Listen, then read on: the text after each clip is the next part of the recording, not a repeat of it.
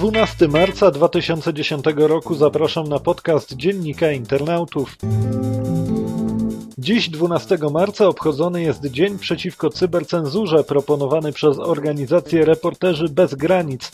W wydanym z tej okazji raporcie Reporterów Bez Granic zwrócono uwagę na to, że wolność internetu jest atakowana nie tylko w egzotycznych krajach, ale także w demokratycznej Europie. Propozycje cenzury padają w imię walki z pedofilią lub w imię walki z naruszeniami własności intelektualnej. Za chwilę powiemy sobie o tym, jak wygląda to w Polsce. Rezygnacja z rejestru stron i usług niedozwolonych nie odwiodła Ministerstwa Finansów od pomysłu blokowania stron www. Teraz chce ono, aby sądy mogły wydawać nakazy blokowania stron zawierających treści umożliwiające uczestniczenie w grach hazardowych i ewentualnie karać za odmowę takiej blokady. Taki środek miałby być stosowany, jeśli nie da się zmusić operatora strony do usunięcia z niej hazardowych treści. Propozycje znalazły się w piśmie, jakie Ministerstwo Finansów przesłało do Rządowego Centrum Legislacji Link można znaleźć w dzienniku internautów. Z dokumentu nie wynika jasno, kto miałby być odpowiedzialny za blokowanie stron, ale z pewnością nie jest to pomysł najlepszy.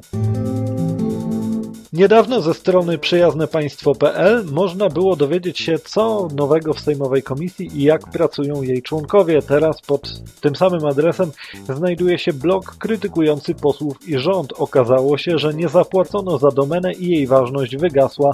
Radio Tok FM twierdzi, że dwa lata temu adres przyjaznepaństwo.pl kupił szef tej komisji Janusz Palikot i to on nie zapłacił za domenę. Więcej na ten temat w serwisie dziennik.pl.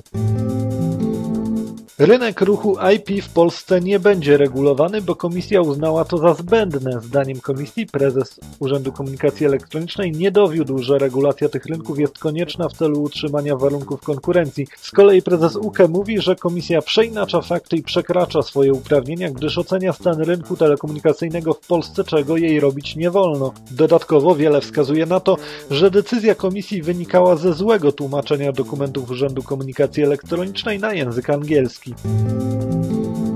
W tym tygodniu pojawiło się wiele głosów krytycznych pod adresem Polskiej Agencji Rozwoju Przedsiębiorczości. Najpierw inicjatywa Aula Polska skrytykowała działanie 3.1 za to, że dotacje przyznawano za siłę fizyczną, a nie za dobre wnioski.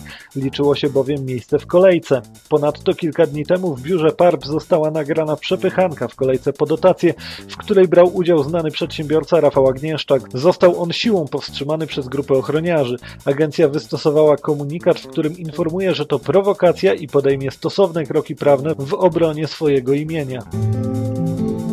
Parlament Europejski w tym tygodniu opracował i przegłosował rezolucję w sprawie akta powstającego w tajemnicy porozumienia antypirackiego, które może zagrozić prawom podstawowym i prywatności internautów. Parlament Europejski w rezolucji domaga się ujawnienia wszystkich dokumentów dotyczących akta oraz zakończenia negocjacji w trybie tajnym. Za przyjęciem rezolucji głosowało 633 europosłów, a więc zdecydowana większość. Komisja i Rada otrzymały wyraźny sygnał mówiący o tym, że trzeba skończyć z tworzeniem kontrowersyjnych porozumienia za plecami obywateli i z udziałem przemysłu.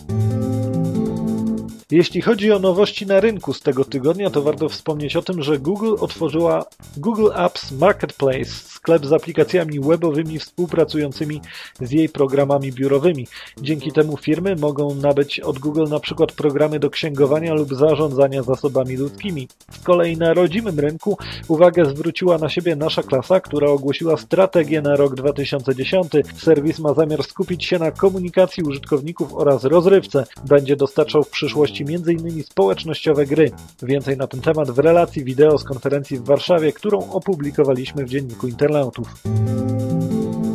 To wszystko w wydaniu audio, ale są jeszcze inne tematy, którym warto się przyjrzeć. Warto poczytać choćby o burmistrzu Kalwarii Zebrzydowskiej, który pozwał lokalny serwis za komentarze na swój temat.